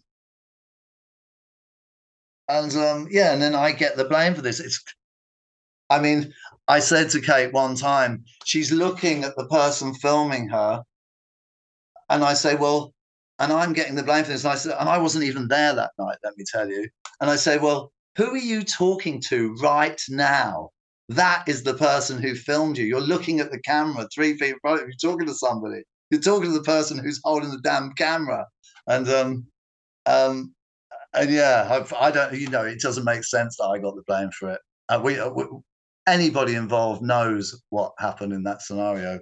But um, but the point was, I, I, there's a guy called David Kelly, and he was he was a scientist who uh, worked for the government. He was accused of leaking um, the, the the weapons of mass destruction, something something, and he ended up committing suicide. Some people think he was murdered. You know, let's not get in the conspiracy of it, because he couldn't he couldn't stand uh, being perceived as something so counter to how he considered his his sort of morality. And this was about you know nine months prior to this, and I and I thought at the time I remember saying, why could you care so much what people think of you? And within a year, this happened, and that is not me at all. And you know, let me tell you something, right? They got paid 150 grand for that footage. We all know it. I was offered 200 and after I got blamed for it, the Mirror offered me 240 grand to tell my story. And I still turned it down because Pete's my mate and I don't sell my mates out. And I knew who the fuck I was. Sorry to swear on your podcast. But, you know, to say I sold you out for 150 grand, that was not cool. And all my friends that I put around all turned away from me. Everybody around him, Matt Bates, uh, Adam, uh, and everybody around him, I put in around him, the whole mechanism, and everybody, um, uh, the you know, all the all the business turned the back. Mean, it was really hard. It was very very hard time, and I and I, I understood. Um, then I understood uh, how painful it can be to be perceived as someone you truly don't think you are. And I'm not, you know, I'm far from being a perfect human being. Don't get me wrong, but um, uh, yeah, rightly or wrongly, I feel you know I I I'm pretty lost. So it was that was a very tough. And you know what? Someone t- I was in South Africa last year, and uh, someone over there had a friend in England. They and they told her they'd read the book, and they said he'd sort of, you know, said he knows it was nothing to do with me now, and that was 15 years. And I do appreciate Pete kind of saying that, although you know maybe we'll sit down and have a cup of tea and talk about it one day. But yeah, but yeah, I do appreciate that because yeah, it was absolutely nothing to do with me. So that's very kind of him to say. So you know, I years later I might be in in Milan, and then I'll be talking to someone. They go, "Oh, you're the guy who fucked over Pete and Kate, aren't you?" And I'm, you know, and that, you know, to be internationally known as a like a real. And how can you work? You know, the reason I couldn't work in the music industry was not solely because of that. I'd done a lot of bridge burning for whatever reason, but it's hard to get artists to trust you when that's your reputation and and you know there's a lot of reasons you know I'll own up to who I am as best I can. You know, we can all have a bit of delusion or sort of deep rooted denial as to who we are. I know I can anyway. And um, but boy, God forbid you accuse me of something I'm not. I don't say that well, and I think, and I know I've had it since I was a kid, but yeah, that is that that's a very that's a very big moment in my life. That thing and uh, that thing with that, and uh, you know, and it took, it took me quite a long while to go get get past it. Do you know what I mean? But um, but yeah. Anyway, sorry. That's a crazy. You were always going to get a long answer to that one. No, it's good, man. It? It's all good. Yeah. Interesting stuff. And then something we don't have to talk about it, but I did. I did see. Was it right that you were it was found that your phone was being hacked as well. Yes, it was. Yeah, that was Andy Coulson, wasn't it? Yeah, yeah. I think Pete got paid out on that, and uh, I I gave a couple of other, once I saw it. My yeah, it was. Yeah, it was. It was. Yeah, it was. Yeah. Um, but it was funny because at the time we were very suspicious something was weird was going on with our phones. Something there was like a something odd going on, but I don't know to what. Ex- I think the extent of it was further than just hacking into voicemails. But but yeah, it's you know it was funny because um the story that, about that is I get a letter one day and I open it up and it says Operation Pine Tree, and of course at the time Operation Yewtree was running. I was like, what? And it was a letter from the Metropolitan Police Serious Crimes. And I was like, and it said, and it went I think it opened with "Don't worry, you're not in trouble," and then and then it went on to say, "We found your number in um, you know so and so's um, uh, thing, and we believe your phone's been hacked. You know, please get in touch." But it was yeah, it was like to get a, to get a letter from the Metropolitan Police Serious to Crimes with a sort of quite an unpleasant tree reference. and I didn't. Know I had to Google what it was because I was thinking, my God, what's this? But um, yeah, but um, yeah, no, that, that you know, um, if I'm, I suppose it's finished. So you're totally honest, I mean, yeah, it's an invasion of privacy, and uh, and uh, and there's rules around that, and you know, I don't want to get in the great politics of it, but it was resolved amicably from my point of view. Except for I don't think I ever got the apology that um, uh, was part of the settlement. So um, I don't think that was ever published, but I might follow that up. But um, but um, but yeah, it, yeah, I, yeah, maybe it could. Yeah, I mean, if I think about it, uh, it might have had bad implications. I mean, it definitely contributed to sort of non-trustworthiness, possibly, if like information that I'm party to uh, ends up in papers. So mm. yeah, anyway. But yeah, so yeah, it was hacked. It was hacked, yeah, and there was plenty of evidence to it. You know, the the technique they used for doing it, when you get all the phone logs, it's very clear uh, uh, uh, uh behavior is is is um is being repeated by someone at, at, within their offices. So yeah. Oh, okay, all right. Mm. and then he said it was a bit of a, you know, a bit of a come down after, after all that. Like, what's been your journey since then? Like, what, yeah, what was the fallout from everything? Um. Well, I suppose I touched on that. Um, uh, you know, with the stuff, you know,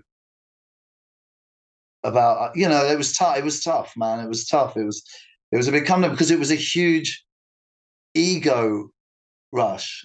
And i'm i'm you know hopefully less vulnerable to that now but um um it it felt good uh, you know doing that. And uh, uh, uh, it was fun uh very high. Um and i woke up one morning totally skint with a big um, like class A drug habit uh, with no career left, and um, that was a wake up that morning, and uh, yeah, with no money in the bank, and um, because you know, and not one year earlier than that, I thought, God, I've cracked life now. You know, I was 35. You know, I've done various things, but that you know that was the peak, and I thought I cracked absolutely cracked life. So um, rightly or wrongly, but to wake up one morning and realize, you know, I've, I may have cracked life, but now I've totally fucked it up, uh, was a bit of a come down. You know, I didn't listen to music. You know, so you know, if the true, you know, if I'm telling the true story, I didn't. I don't think I listened to music for seven years after. I just didn't believe because, and you know, now I look at it slightly differently. But I felt hard done to at the time because of what went down over that Kate thing. But you know, I left myself, you know, I now realize, you know, I, I, I put myself in a position for that to happen. Do you know what I mean? And uh, like my behavior, you know, uh, may have, well, uh, no doubt catalyzed it, but, um, but I felt a little bit hard down to, and I didn't believe in, I didn't believe in musicians anymore. I didn't believe like the lyrics were bullshit. Talk one game, you know, it's kind of naive again, but I'm a lot, not, I've quite black or white thinking, which isn't very helpful. So I, it's only over the last couple of years I've even started really listening to. You know, I go into places and think, oh, it's nice to have a, you know, an environment with music, but I didn't contextualize anything with music. I just didn't like, gone off it.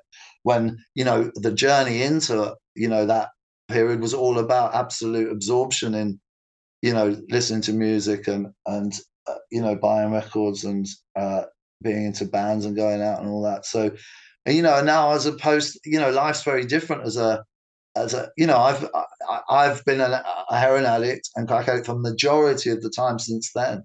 Uh, I became an addict. Uh, I was a drug user uh, when we did that, but that's when I first became addicted to heroin. So I spent a lot of time addicted to heroin. Now I'm totally clean now. I don't do anything, but um, spent a lot a lot of time addicted. To it, chasing some chasing i think chasing that buzz that we used to have trying to look for that buzz. And the problem is it's only getting clean. I realized that i could chase it as long as i want but it was drugs on top of experience created the buzz. Sitting in a crack house with a load of toothless homeless people stinking of fucking piss it doesn't matter how much crack you smoke, you're not going to get the buzz because it's just not as much fun. Do you know what I mean? So, mm. and you know, uh, um, so yeah, no, it was a mistake. You know, a mistake chasing that buzz because it was exciting. You know, I I liken it. You know, not that I've, I've been in the military, but I've not been SAS. But you know, this sort of depression of a special forces guy, like they can't get that buzz anymore. It was like special forces fun. Do you know what I mean? Doing that, it was a lot of fun. Uh, uh, you know, and charged on. Uh, so yeah, but but I'm good these days. You know, I've I've I've had another career and messed that up since then. And I promised myself wouldn't do. I've done art fabrication um, you know, sculptural stuff for people for a, a number of years. I'd built a good little business doing that, but um, it's funny because it's like again, what did I do when uh, I got successful, and I then I did exactly the same thing. I just sabotaged again, and uh, but yeah, but you know, uh, um, but it's good. It's good. It's good to be clean. It's good to see the world differently. It's good, and um, yeah, no, it's a journey, man. I mean, I, I, trust me, I love telling stories. So, um, you know, I could have done if you could do a few hours of some great stories. That's what I mean. I don't know what's been said. I and um, uh, yeah, there's there's some great stories associated with it. It was a bit. it was a great journey. It was a lot of fun. You know, I'm. Um, it's funny because it's it's like it was like a journey. It was a great journey that I had for all the wrong reasons. That's how I look at it now. Do you know what I mean? But I'm glad to have done it. Um, um, yeah, and it was a great opportunity, and I'm grateful to Peter for giving me. You know, he gave me an opportunity that I was ill qualified for, and he gave, and it was great. And and yeah, it was. I was very close to the guy, and um and um yeah, it was it was a great it was a it was a great time, and you know, um because I haven't followed it. Are there any? Are there classic Babyshambles songs now? I mean, there's classic Libertines, but I don't know what is, and I, I hope there's you know there's some music worth listening to there as uh, time goes by. I don't know if any Babyshambles songs are gonna. Um, I always wanted Peter to make a song, and it was it was funny. He was in he was in he was in um, Pentonville, and he was buying drugs in there, and I was paying for them. I know, but let's face it, they all know what's going on in there. And I was, and I, I've seen since that someone's got busted for it, but used to, I have to pay someone the outside and I would pay it the amount with the room number in pence or the, there was some, some way you added that it was like 50, 50 quid 16p and it somehow I remember it signified who you were paying and I've seen them bus anyway. And I was getting these calls to pay this money, you know, it was like a hundred pound every couple of days. And I, was, I started becoming suspicious that um, I don't believe you anymore. So I said, ask Peter what my favorite song is. And um, they came back with the right answer. And so I knew it was it's not a song he's ever put out. It was a song about, I feel so long ago now, but it's, uh, I can't remember. It was something about it won't happen again. It was like an apology song. It was so beautiful. I can't remember. I can't believe he's never finished it. I can't remember what the first word is, but yeah. And but it was so, it's such a beautiful song because you you know you play that song and you give your girlfriend a bunch of flowers and play that song. I mean, she's going to take you back at least a couple of times. or you know, or your mum or whoever. It was so it was so great. I can't remember how it went now, but at the time I could. You know, it's, it's a lot of years ago now, isn't it? It's probably it's close to twenty years, thirteen. Uh, sorry, close to 20 years, 18, 19 years ago. So it's a long time.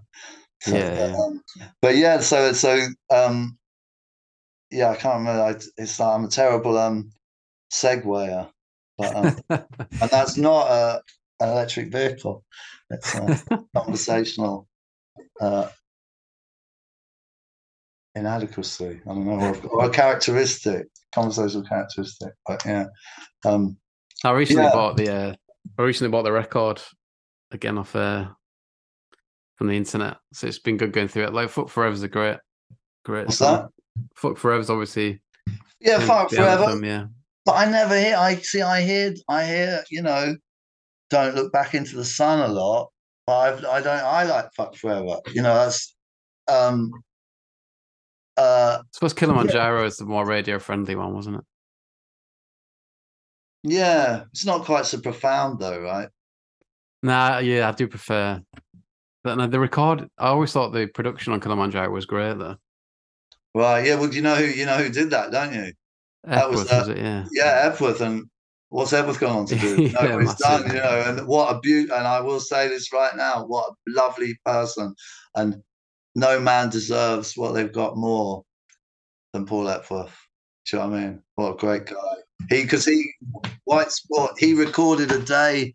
He used to work early days in 93. There used to be a club. I don't know if it's still there. Ninety three feet east on Brick Lane. And they used to have a little recording studio there, and he was the studio engineer there. And we did a white sports session in there, right? And Pat, I think time was running, and Pat played. It was six songs, and he did the lead guitar and played it straight through on six songs. And it's, I think that might be my greatest moment in a recording studio ever. It's absolutely magical. Him, he just did like straight through and just played it without stopping at the six, and it was, uh, you know, it, was, it was some amazing playing to watch that guy do that. And yeah, Epworth uh, recorded it, and um, yeah, a lovely guy. And yeah, we did Kilimanjaro with him. I don't, yeah, I don't, yeah, over in somewhere in up from Wood uh, Wood Lane, isn't it? Somewhere over west. Somewhere.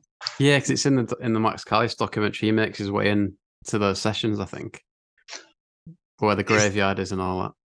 Yeah, okay. I was that. That's yeah. Because I was sitting there thinking, was it Kilimanjaro? It was. Yeah, that's that that session. Yeah, that's right. Up the stairs, and he definitely peered in and got his camera in briefly. yeah, I don't know. yeah. He was. He knew where it was. Yeah, that's it. But yeah, that's um. Yeah, he's he's yeah he's gone. He's done great, and that's that's great. Good old uh, Paul Epworth. Yeah, cool cat man. And soon a Yeah. long time, but um, lots of love to him. Did you have to manage some relationships like that? Because I think in the book, Pete says you know he wasn't for some reason he didn't really click with Paul Epworth. Um, did you kind of have to like manage some of those relationships? I don't remember being present enough to do that. It's like stick them in the room and uh, and see what happens. Yeah, yeah. I don't know because I don't know. I don't. Yeah, I don't. Because did Pete get on? I don't know if Pete liked anybody. I ever got him to record with him. I don't know. Did he click with Robert Harder? Did, Baby Shams? Did he? He definitely didn't click with that guy. Who was that huge producer that did U2? That we got him to do a session with. Um, Nellee Hooper. I don't think he liked Nellee. And you know, they never paid their. I'd see that if anybody should have the hump with anybody, Rough Trade never paid their bill at Nellee Hooper's, and he kept my um my um my Fender amp that that we they'd left there. It was like a two and a half grand bloody Fender amp. He wouldn't give me it back because they didn't pay the damn bill. So um, you know, I ended up paying for it after I'd left, and um, uh, he didn't like he didn't like the session with no, well, no, probably wasn't the right guy anyway. Didn't get on with Paul then. Um, I suppose Mick did the yeah, maybe he just liked working with Mick because Mick was, you know, it's funny the whole Mick thing because I guess he let it be what it was more than anyone else, maybe, and just kept it loose, which probably suited Peter. But um, yeah, whether it, yeah, I don't know, yeah, yeah, kept it, kept it, kept it loose. So whether that's whether that is the best sound to take, but you who knows? Yeah, who knows? But yeah, no, Mick, yeah, Mick did his thing. So uh, Yeah, yeah. and like, yeah, what what you up to these days? Like how, yeah, what you up to now in London? I've got a little. I've got my studio still where I make make things for people. Um, yeah, I'm just um, I'm just uh, just chilling, just enjoying, just enjoying. I've got lots of little projects on the go. You don't even want to hear it, boring. You know, I've, I've so I'm trying to start a shape running community community at the moment. Um, it's a t-shirt I've just made. There's loads of loads of projects. Oh, cool, yeah. loads of little things. But just just cool. Yeah, I was in South Africa last year uh, you know, just um, haven't done work in any music based things. Uh, probably start working with artists again shortly. Uh, I've not been back long, so um, uh, just just hanging out. It's good. Yeah, things are, things are good. Not for me. Every day, not have my nut on crack and heroin is a good day. That's just that's how I'm seeing it at the moment. Do you know what I mean? And having a sort of like just like in just enjoying life. Watering plants is a beautiful thing. I had a great experience watering plants the other day. You know, it's just like enjoying it where it where it happens. Do you know what I mean? Yeah, yeah. saw my friend Bonnie. It's funny, I saw my friend Bonnie the time I went to her birthday and she was going to me, yeah, she was telling her friends that we hadn't seen each other for five years because the last birthday party she invited me to, she said, please bring vegetarian food. And I apparently I told a few people that I thought she was being controlled. she was being controlling. and I and we fell out. She was joking. I was like, well, maybe. It sort of rings a bell. But so it's good to be able to not think someone's controlling because they want you to bring vegetarian food. so I'm, I'm, enjoying stuff like that. But life's good. Things are good. But yeah, it's good to chat and bring you know chat about um uh yeah. But I did because I as I said I hadn't I hadn't um listened to your podcast or I looked to see who you'd had on. So uh yeah, so I didn't know uh, what what you'd be asking about. So I have to read that book now, yeah, he's no, he's very he's very complimentary about it. Yeah, it's and it's a very candid oh, book mate. about you. Yeah. Oh well, that's nice. Well, it's good to it's good to know because you know, um, yeah, it's great times, and it's uh, I'm glad he, I'm glad, you know, I think in what he he doesn't. I like happy endings personally, so you know, uh, you know, you, life can be like uh, mod, you know, modulate. But I, am into the idea of happy having a happy ending, so it's good. Like, you know, um, you know, it's, it's, it's good. So it's you know, yeah, we'll we'll, we'll been through what we've been through. No, it's similar. How you doing anyway? Love that, mate. it was similar. Uh, it's similar talking to Pat. Like it's interesting. Like these people, you know, just like he's come through all as well. Kind of the the addictions and stuff, and he's kind of like just making sense of it now. But yeah, similar to you, just enjoying the simple things, basically. Yeah. Yeah, but I still see. I have, you know, I have spoke to Adam but I, I, do out of all those people I speak to Pat probably the most. Okay, right. Keep in, touch, keep, keep in, touch, with Patrick. You know, um, yeah, Pat's a good guy, and it's good to see he's doing all right, man. You know, it's good to see he's doing well. So uh, yeah, I've got a lot of love for Patrick, and um, yeah, as I say, yeah, I don't, I don't, uh, you know, I've, never, I've not spoken to Drew. Um, never seen Gemma. You know, I don't speak to. I did bump into Mick one time, Mick Whitnall. Uh, yeah, I just haven't seen. I did bump into Pete a couple of times back when Pato used to live in um, um, Southgate Road. Pato's not lived there for a long time, many many years. So I haven't seen Pete for probably eight ten years. But um, yeah, I do keep in touch with Patrick. He's a good guy, man. No, yeah, definitely. He's been he's helped us out a few times, so that's been great. Um, and yeah, just got a memory of that Manchester gig for some reason. Don't know why that's just come to me. But just, do you have any memories of the one up the shambles? Is it that was filmed? It's like the proper, properly filmed gig. It was great, and it's kind of a bit of an insight into. I think Pete just rolls off the bus and goes on stage. I think you're in it as well, but. Oh really? I'll send you a link Manchester, to it. It's on it? YouTube, I think. I have to watch it, yeah, because I because there, there was, you know, that's the thing. It went on for probably more time after I left. Do you know what I mean? And it was like I was at Andy and someone else was doing the management.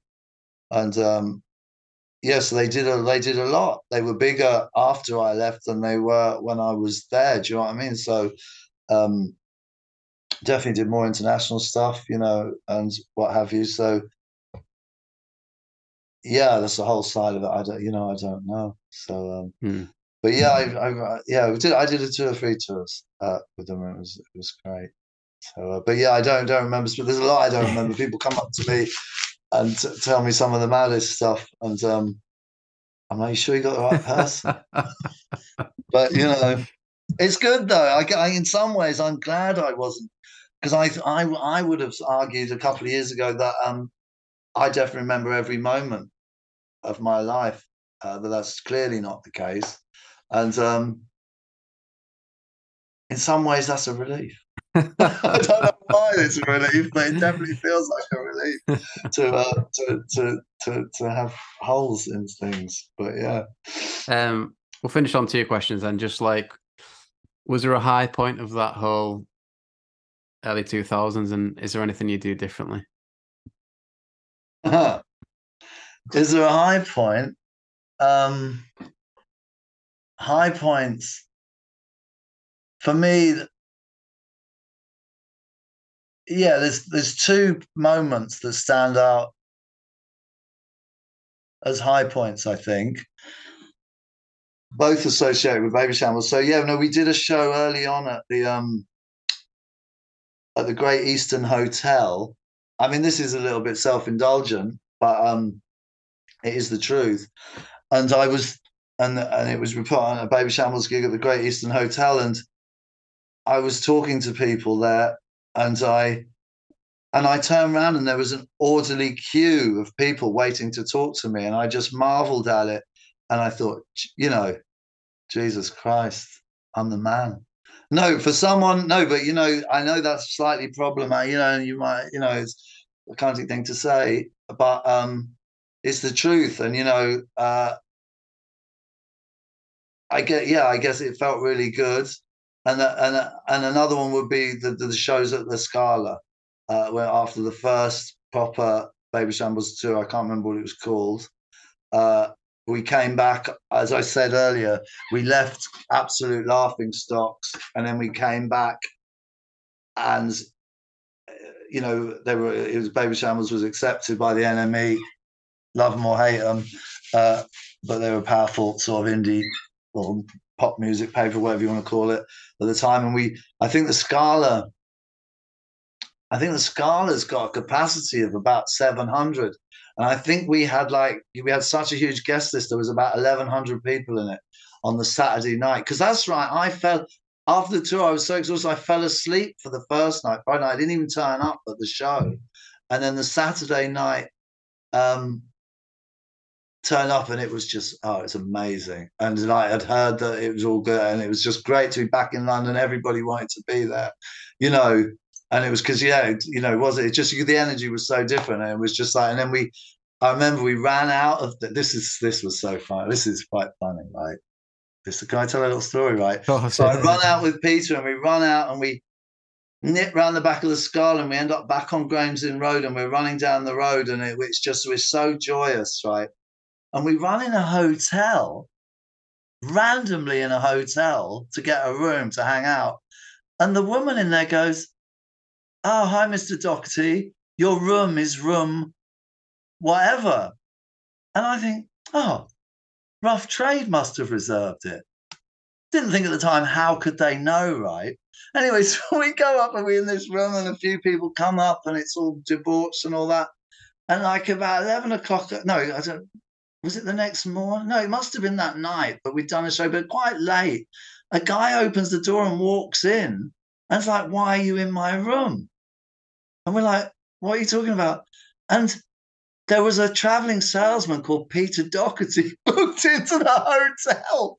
And the woman on the desk just saw this Peter Doherty walk in and presumed it was him and let us into this guy's room. And of course, how could a rough trade know? Because we just walked in a random hotel room. But it was, yeah, it was so, it was such a great night. And uh, it was absolutely magical. And um, yeah, it was great. It was, it was, yeah, you know, you can't, you can't, but you can't buy something like that. It was an amazing experience. And um, yeah, yeah, not every day can be like that, right? Yeah. But there's many. But I guess they they would they would be the two. Yeah. One one was a yeah. One was in celebration of something abstract. Well, they both have. I don't know. But yeah, it was that was. I guess that would have to be the real high. I guess the real high at, at Scala night. It was good. And is there anything you would do differently or not really? well, I know I should answer one hundred percent. There should there's loads. No, I would I would I would I would. Do you know what I would do differently? I wouldn't have become a drug addict, and I would have uh, done, done the job I was employed to do. Uh, I may have uh, applied similar philosophies, but I would have done it different in that sense, and and and done a better job uh, uh, uh overall. Yeah. So um, yeah, there's a lot. There's a lot. You know. You know.